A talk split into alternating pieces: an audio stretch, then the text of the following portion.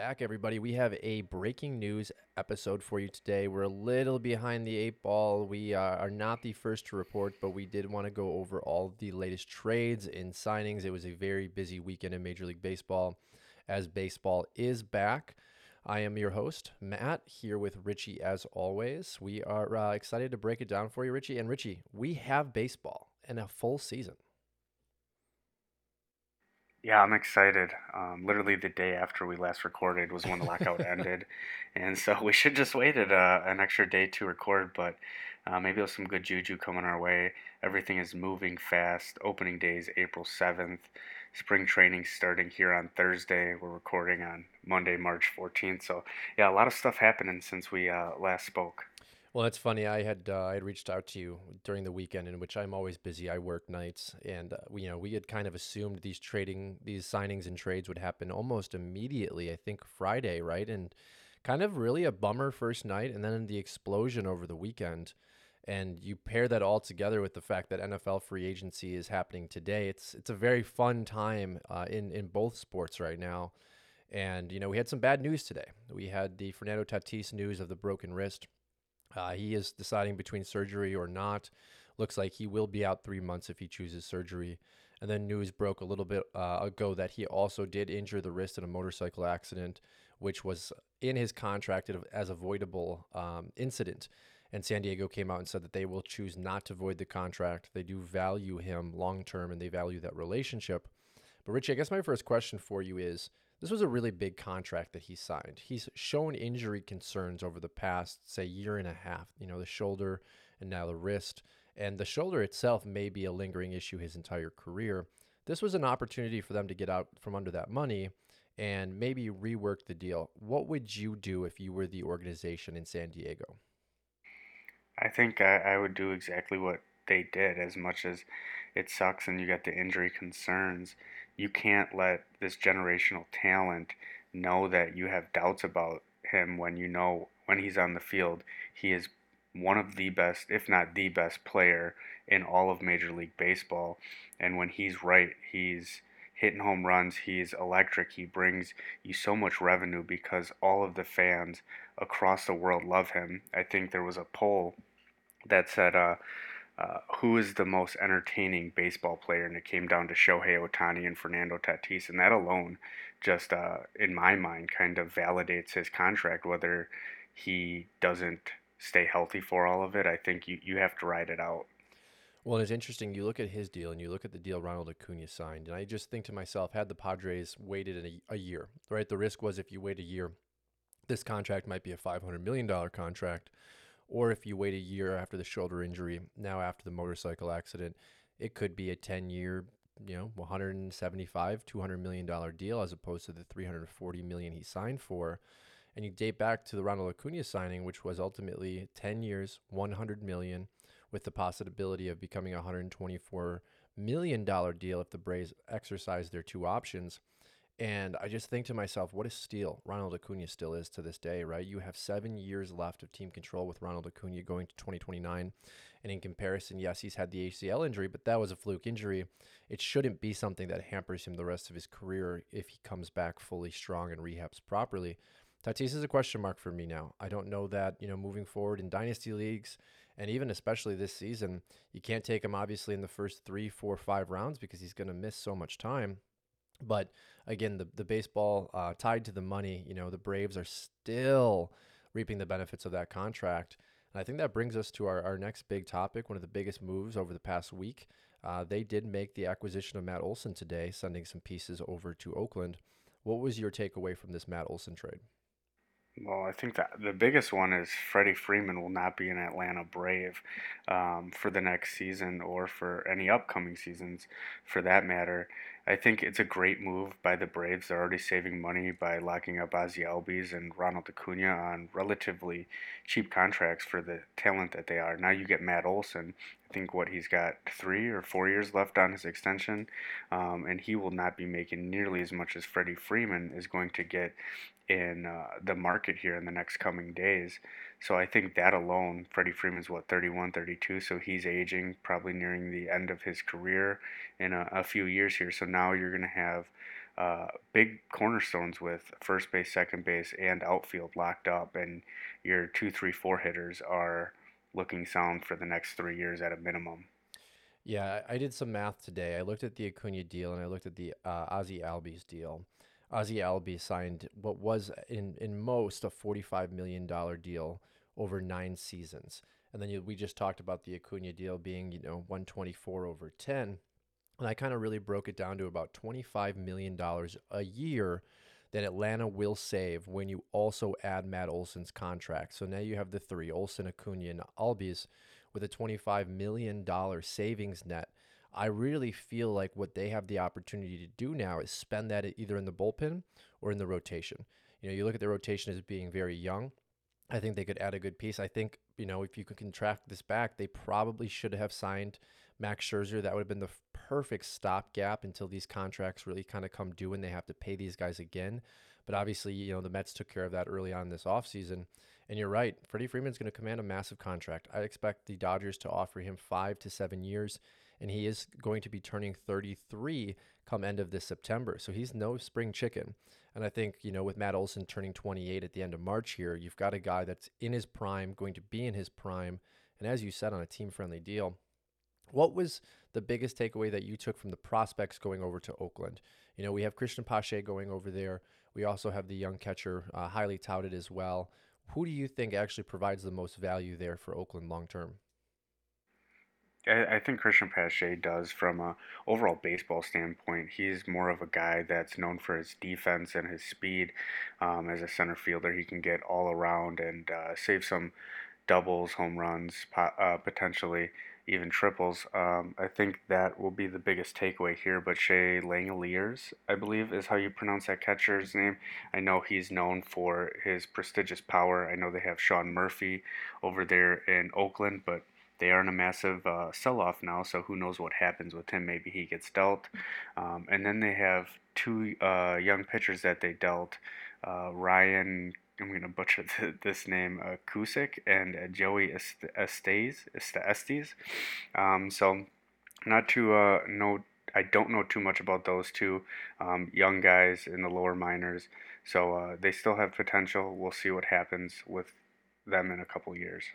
Yeah, I think I like the most. Um, what I like the most out of this deal is actually the two youngsters that they got that you had just mentioned kind of pulled their numbers up on baseball reference and uh, honestly very promising young arms. Now they are in the lower minors so that could change right? We usually see a real developmental jump once you hit double a from a pitching perspective. The low a even high a you know is kind of where players are starting to find themselves. It's younger hitters younger pitchers. But i think this, this goes along with what oakland does you know they take a couple guys that you won't hear of for three or four years and then they rotate them into the rotation they pitch well for two years and then they trade them out i think the biggest takeaway out of this entire deal for me and this is something we really haven't spoken on the podcast yet about, is if Oakland does choose to relocate to Vegas. At this point in time, you have stripped that team of most of its assets. I fully expect that they're going to trade players on that roster currently standing, whether it's Sean Murphy, um, you know, Ramon Laureano, Frankie Montas. I, I expect this team to be completely stripped away. And if this team does choose to relocate, what are you really going to have as a baseball product to showcase in a new market? So I don't love uh, giving Olson away, especially with team control. But this team has done it time and time again. They find their Matt Olsons, they find their Josh Donaldsons, you know, they find their Marcus Semien. So I, I think we just have to trust them at this point to do another rebuild. But in my opinion, a great trade for Atlanta, replacing Freddie Freeman to get a guy again in his prime. Uh, so moving on, Richie, we want to talk about kind of the trade packages that happened with the Twins, the Yankees, the Rangers, First trade that broke over the weekend was Mitch Garver, the catcher for the Minnesota Twins, was traded to the Rangers for Isiah Kiner-Falefa. And that trade was, you know, kind of low tier, but the news broke then that obviously the Twins were going to be flipping uh, Isiah Kiner-Falefa to the Yankees with Josh Donaldson for Gary Sanchez and a few other pieces. What was your takeaway from this deal, and how do you think it affects the Yankees and then also the Twins? my my first thought is, what are the Twins doing? Do they even know? Um, I think the first thing is your boy Jose Miranda finally is going to get a shot to play with Isiah Kiner-Falefa and Josh Donaldson going over to the Yankees. That clears up that whole left side. Uh, they did get Gio Urshela on uh, from the New York Yankees, so I fully expect him to play shortstop, maybe third base. If he plays third, Jorge Polanco probably uh, shifts over to shortstop, and then maybe Jose Miranda plays second. Either way, I think he will have a, a shot to prove it if he does well in spring training. What was interesting to me is the Gary Sanchez and the Mitch Garver um, swap there. Mitch Garver obviously going to the Rangers, which I think boosts his value. Um, he's no longer going to be splitting time with Ryan Jeffers, and the Texas Rangers want to compete, so I fully think Mitch Garver will see ample playing time, which I think makes him easily a top 10 catcher in fantasy, regardless of format. Um, but we were talking offline before this podcast, and I want you to delve into this. Gary Sanchez, maybe the Minnesota Twins know something that we don't.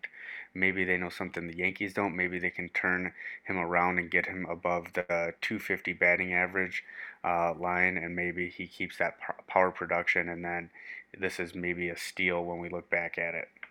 Yeah, I mean, if you think all the way back to when Gary came up, he had obviously the prodigious power. Um, he had issues with strikeouts, issues with batting average. He had worked his swing around a little bit once he started having those issues.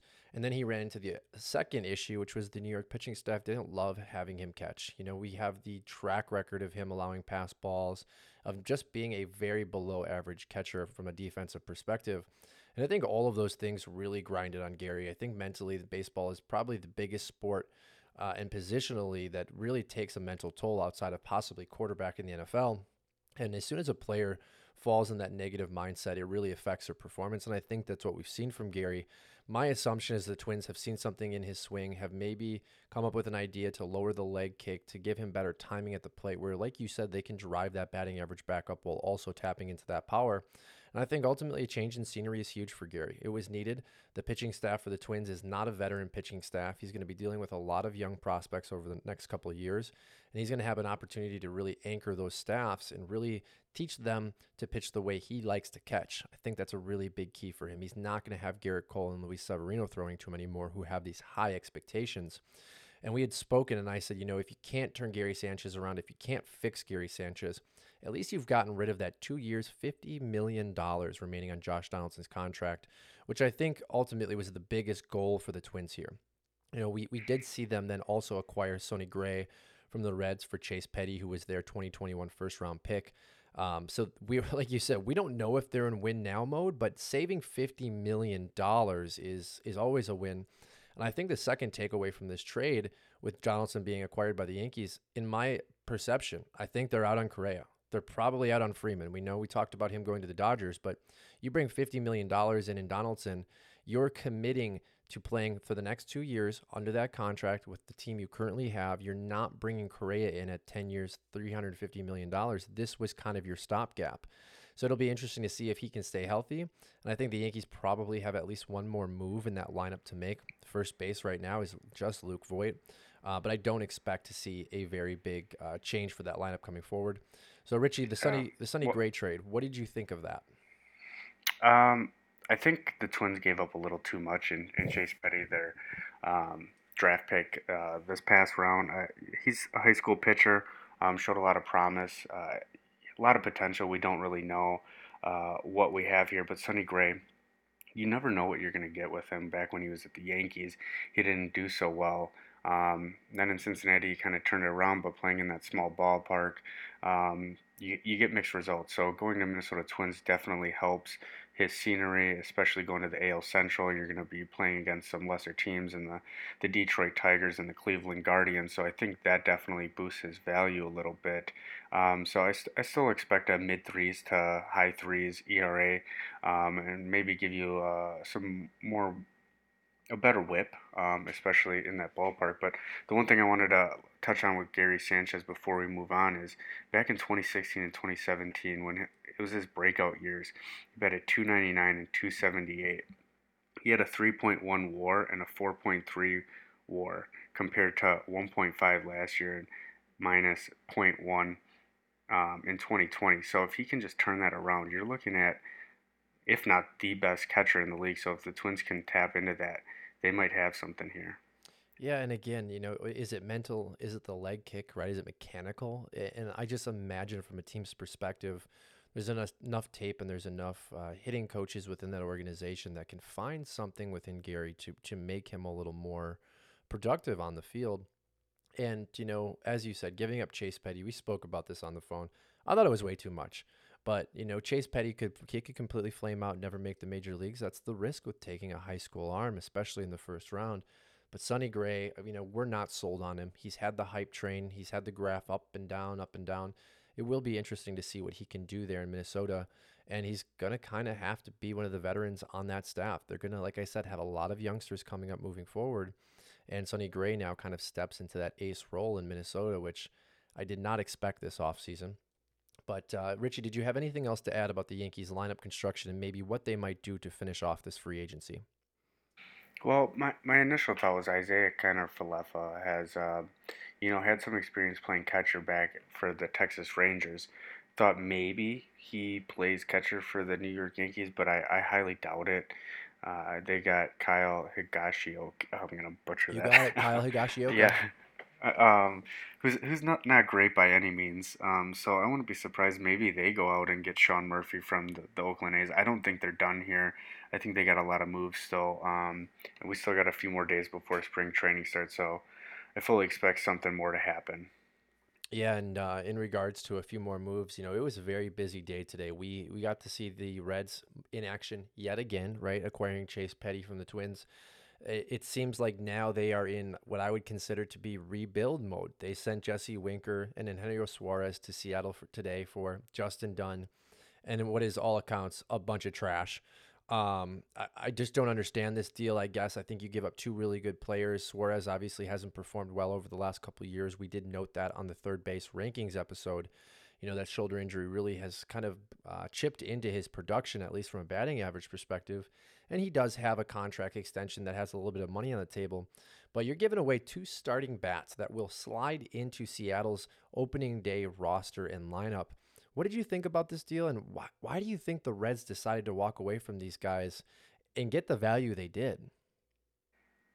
Yeah, I, I, I don't know. Yeah. Um, my initial thought is Jesse Winker is an injury risk. Um, and maybe they know something that we don't, and they're trying to off him before um, it's too late and kind of sell high before the the ceiling drops out, which I really hope because I really hope doesn't happen, I should say, because I have him in our dynasty league, which would be a little bit heartbreaking because um, he was one of my favorite players.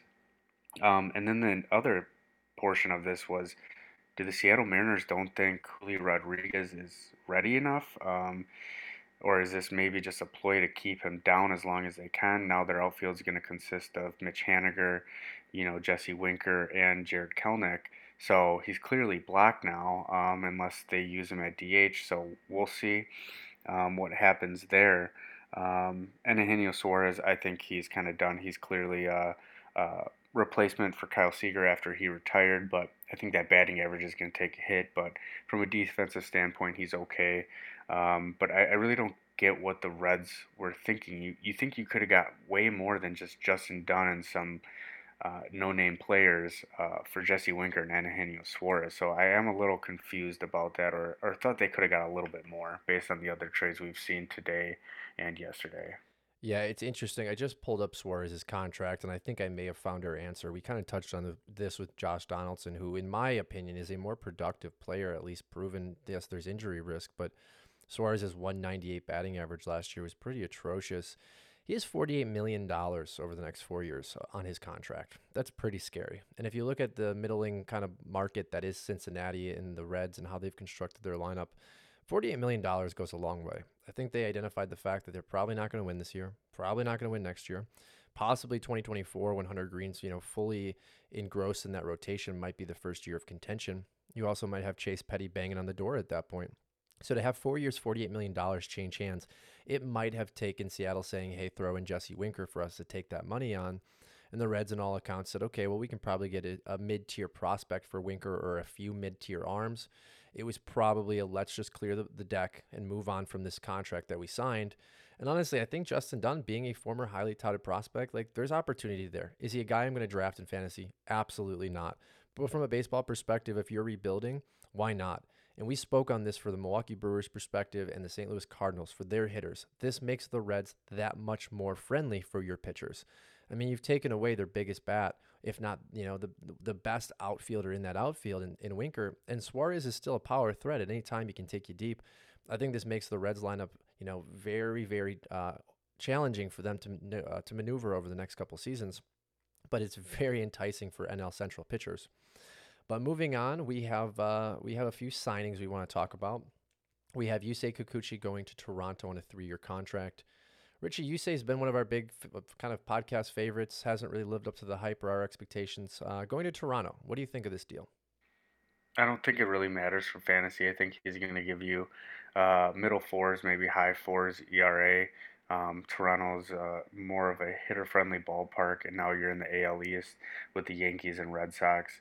Um, so I, I, think it's definitely a downgrade from him coming from the Seattle Mariners and the NL West, uh, or AL West, I should say. Sorry about that. Um, so I'm definitely not interested in him.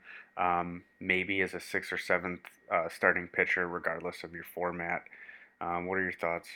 Yeah, I mean, I, I would love to say I hope they can tap into that Robbie Ray Cy Young ability, right? I mean, Robbie Ray and Yusei Kikuchi, kind of similar pitchers in the way that they have big sweeping breaking balls, have had issues with command, have had issues with the home runs in the past. Um, I think he's worth a flyer at the end of your draft. If, you, if again, if you can make him your seventh, sixth, maybe eighth pitcher, and you can just sit on him, uh, he, he could break out. But I just what I've seen from him is similar to what I had seen from Robbie Ray over the years. Just a guy that had control problems and had issues with the fly ball. I think to give him a three-year deal though means that Toronto has confidence in him again, much like we talked about with Gary Sanchez. Maybe they see something that we don't. But again, going from Seattle, going from the AL East, going to the AL uh, East is excuse me, the AL West to the AL East is going to be a big change. He now has to face the Yankees. He has to face uh, the Red Sox as well. Much tougher lineups in a much smaller ballpark. So whatever they have seen in him, they absolutely have to tap into because otherwise this is going to be a dead contract for three years. We have a few big signings from the San Francisco Giants, one being the Carlos Rodon deal that broke this past weekend on a two year, $44 million contract. And then a couple smaller deals. So we'll touch on Carlos Rodon first, Richie. What did you think this meant for Rodon, his career, and then ultimately the Giants' rotation? I think it means wonders. Uh, San Francisco Giants have a tendency to get pitchers that are looked on less uh, by the rest of the league, and they turn these diamonds in the rough, if you will, into pitching gems. Look what they did with Kevin Gausman.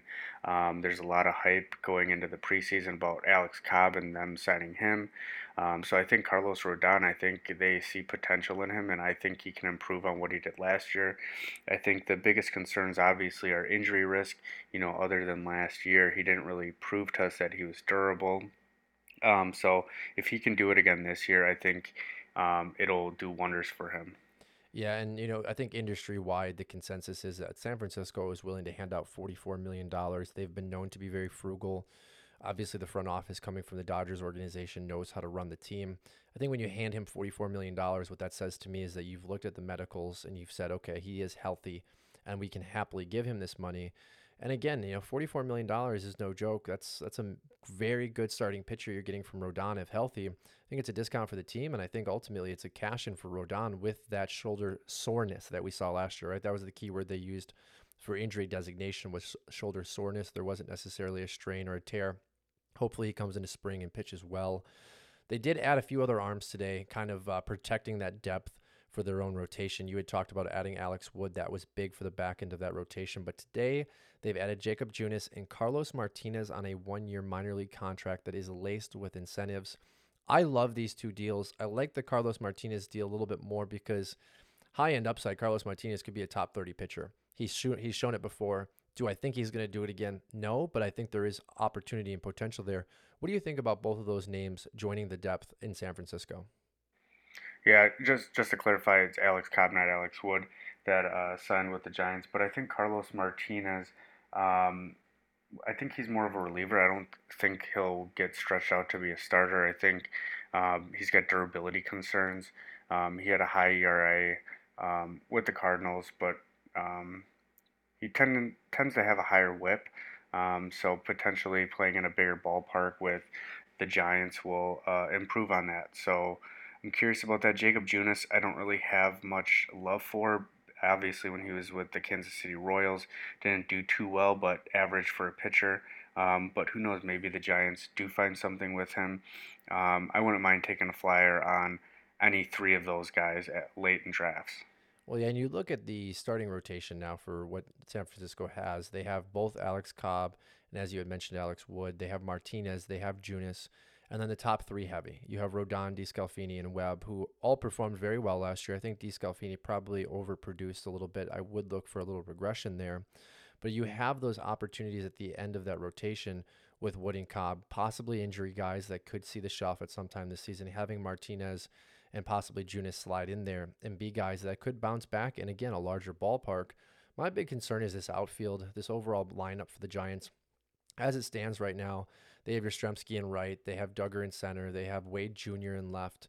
You have an aging Brandon Crawford at shortstop. You know, Evan Longoria is a free agent still, isn't that correct, Richie? Uh, I believe so, or he might be with the Giants still. Okay. Uh, Um, my my issue is where's the offense come from, right? If you've got all these arms, if you've got seven, possibly eight arms, because they do have Tyler Beede still at the end of that uh, that bullpen as well, who could start. Where is this offense coming from? We're going to get to the available free agents here in a little bit, but I think at this point they have to add a bat. Wouldn't you agree? yeah, I don't think they will. Based on the money that they tied up with Carlos Rodon and them making these pitching adjustments, I don't think they, that they would add a bat. I mean, even if they do need one, I just don't see them going out. As you said earlier, they're a frugal organization, and I just don't see them doing it.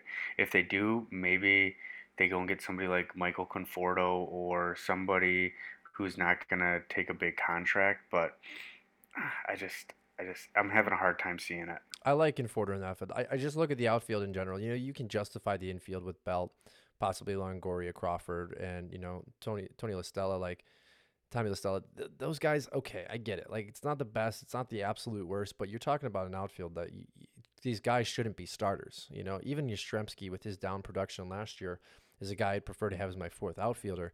I think they have to add a bat in that outfield, and I think Conforto, as you said, maybe he's a 12 million a year guy. It's not a ton of money to invest. You know, I, I think at some point they've got to add a guy.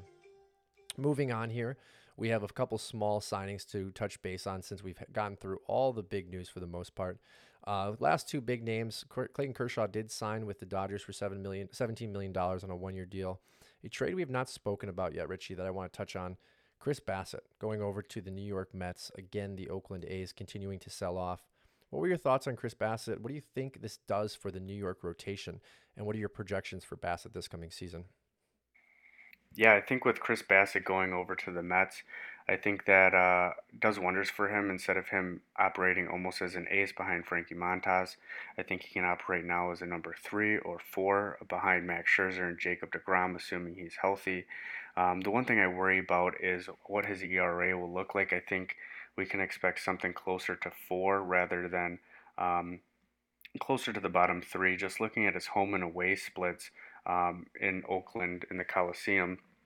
At home, he had a 2.44 ERA with a .89 WHIP versus a 3.71 ERA and a 1.19 WHIP. Um, so obviously did way better when he was playing at home um, in 11 game sample size versus 16 in away. Um, but I, I, still think he's a serviceable um, pitcher playing on a great team. Uh, he's going to get a lot of wins now compared to what he was used to getting. Um, I think they'll lean on him for some innings, um, and I think he's overall middle of the rotation for your fantasy team.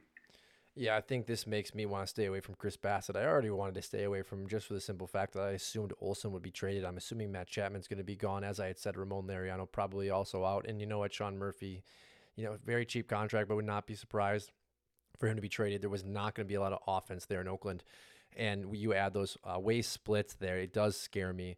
I think it was a good trade for the Mets. Get some consistency at that number uh, three slot of the rotation. I think this is more of a baseball, real life trade than it is a fantasy implication. We're going to go ahead and touch on a few news here, uh, news and notes, and then we actually have a breaking trade in our fantasy league, Richard. So we'll touch on that in a minute. First news and notes of the day we have Rockies are eyeing Kris Bryant.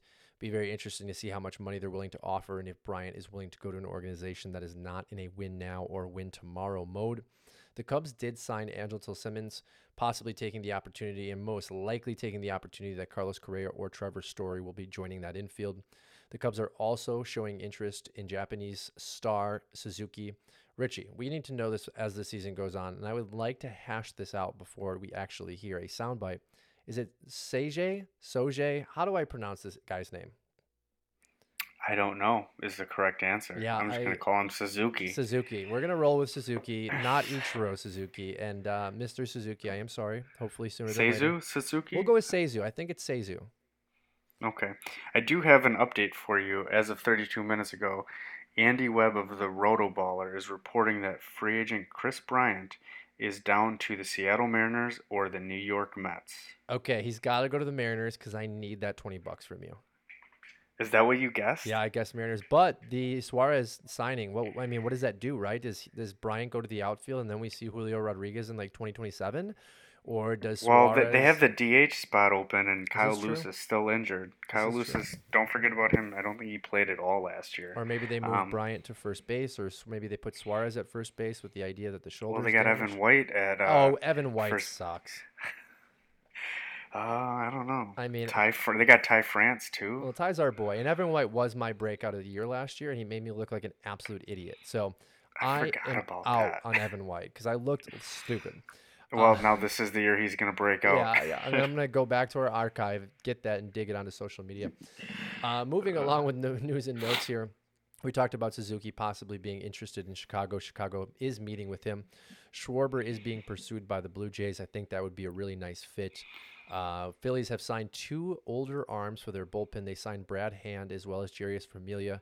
I actually like the Familia signing a lot. He had an okay season the last couple of years. Washington did add uh, Sean Doolittle back to that bullpen. That will be an interesting older arm in that bullpen if he can make the club. They did sign Nelson Cruz, who was rumored to possibly going to Milwaukee, which would have been in par with my free agent signings, but he had to ruin it. And the Brewers did sign Andrew McCutchen today. Uh, Richie, out of those news notes, what's notable to you, and you know what do you think has the most value there? I think the biggest one is possibly Kyle Schwarber to the Toronto Blue Jays. Um, he did wonders before he got injured. I think he was on pace for over 40 home runs. If he plays uh, in that league with Bo Bichette and Vlad Guerrero, I think he's got the line of protection where pitchers won't pitch around him. And I think he can um, expand on that, especially playing in that hitter friendly ballpark. So I think if he goes to Toronto, I think um, that is the big one. Yeah, I think you're talking about an absolute career breakout. You know, Schwarber being a former number one prospect, having up and down career, had a fantastic stretch last season. I think you know we saw what Marcus Semien could do in that lineup. I don't expect the same average. I could I could very well see close to 50 home runs from Schwarber. I think that's absolutely ludicrous, but that's the ceiling for me. If he goes to Toronto and plays a full season, he could be an absolute monster there. So Richie, I do you have anything to add on on Schwarber? Not not on Schwarber, but I don't like Nelson Cruz to the Nationals. Um, that's probably one of the, worst teams I'd like him to go to. Um, he will be playing along Josh Bell and Keibert Ruiz, but I just don't like it. I don't think he's got enough line of protection. Um, he will be playing DH there, so that is good, but I don't know. I wish I would have went to the Dodgers or the Brewers or a, a, maybe a more hitter friendly ballpark. Well, and I think that's probably why you saw the response today for the Brewers signing Andrew McCutchen was because you know Plan A was Nelson Cruz clearly didn't offer enough money, and now you have to settle for Andrew McCutchen, which is a big, big step down. Even though Cruz is forty-one, uh, Richie, we have some open free agents to talk about. Some guys that you know have not signed yet. You just broke a little bit of news on Kris Bryant, but before we get to that, we did have this breaking trade in our fantasy league. I want to get your thoughts. We have Clayton Kershaw being traded for Javi Baez. Baez owner that is receiving Baez did have Fernando Tatis, so it looks like they are trying to kind of have a stopgap until Tatis can come back. And then Kershaw going over to a team that looks like they are making a run at veteran pitching this season. What are your thoughts, and how do you see it affecting their rosters? Yeah, I think it's a great move for um, and Parker, who had Clayton Kershaw. Um, for the listeners who don't know this league, um, they were in a little bit of a salary crunch to get under our um, salary cap. So Clayton Kershaw was forty-three dollars, and I believe Javi Baez was twenty-one dollars, twenty-two dollars. So they shed um, nineteen dollars in this trade, which is great. Um, I'm a little concerned with Nate and Greg's team, um, who is acquiring the $43 Clayton Kershaw because they just traded with you, Matt, um, for two expensive pitchers. So it'll be interesting to see how they structure um, their salary with, I mean, basically a third of their salary cap going towards three starting pitchers.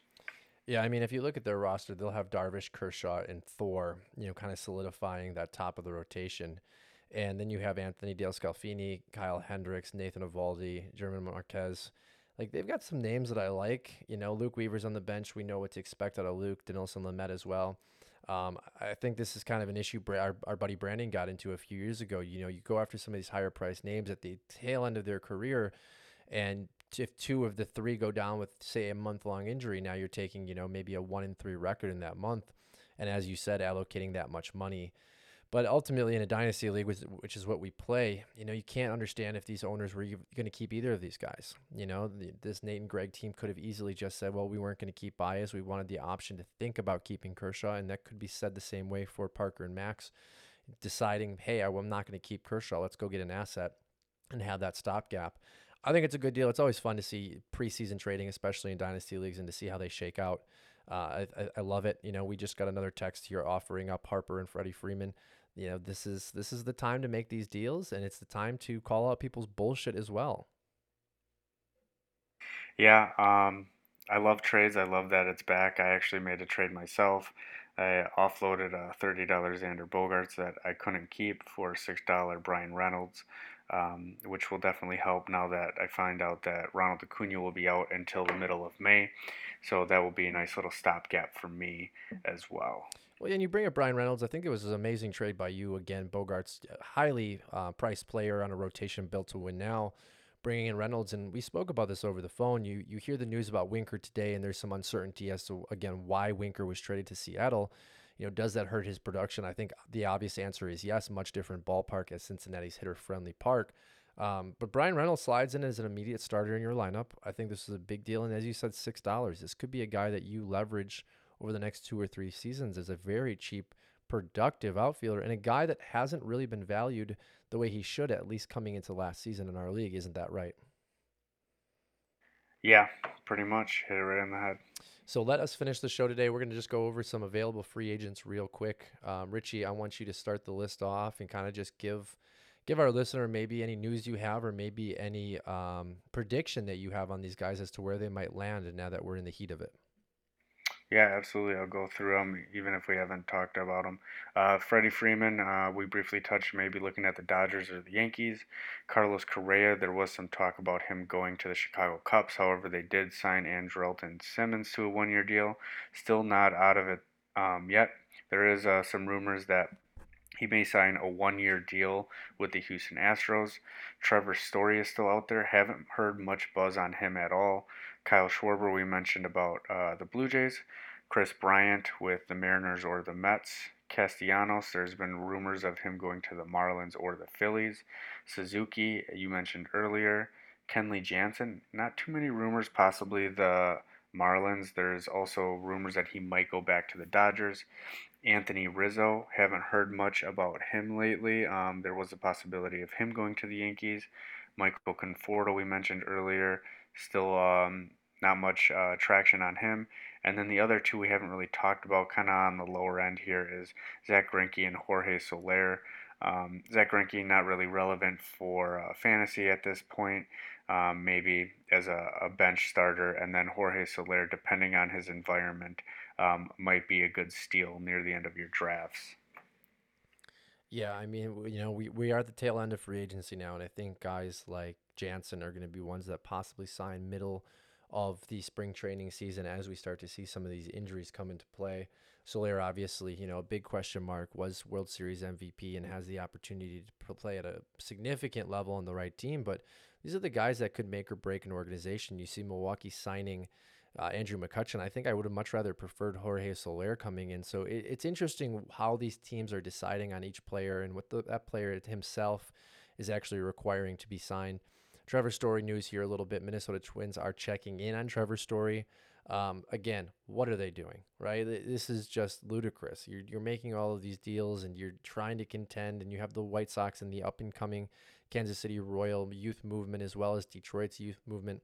I don't know if they're just throwing darts at a dartboard and saying, screw it, trade, sign. It doesn't make any sense. But Trevor Story in Minnesota, I don't like that either. What are your thoughts if he lands with the Twins? Yeah, if he goes to Minnesota, I mean, realistically, I don't see it happening. Um, but if he did, I think it'd be great. Uh, he'd be surrounded by a great lineup in a great um, division where he can um, feast on all of the low end pitching. Um, he obviously no ballpark is going to be as great as um, the Rockies. But I think that's probably one of the best case scenarios for him. Yeah. It will be a interesting, busy week. As you said, spring training games are on the horizon. So we will have hopefully more news for you on our next episode. We will be doing another episode of our rankings come this week. Uh, look forward to that. And then we'll kind of start diving into some of the um, production numbers from spring training, some of the breakouts, some of the guys that are underwhelming. And I'm sure we will be talking about lots of injuries, unfortunately, coming up here in the next few weeks. But that does it for us today. Thank you for joining us. We will see you next week.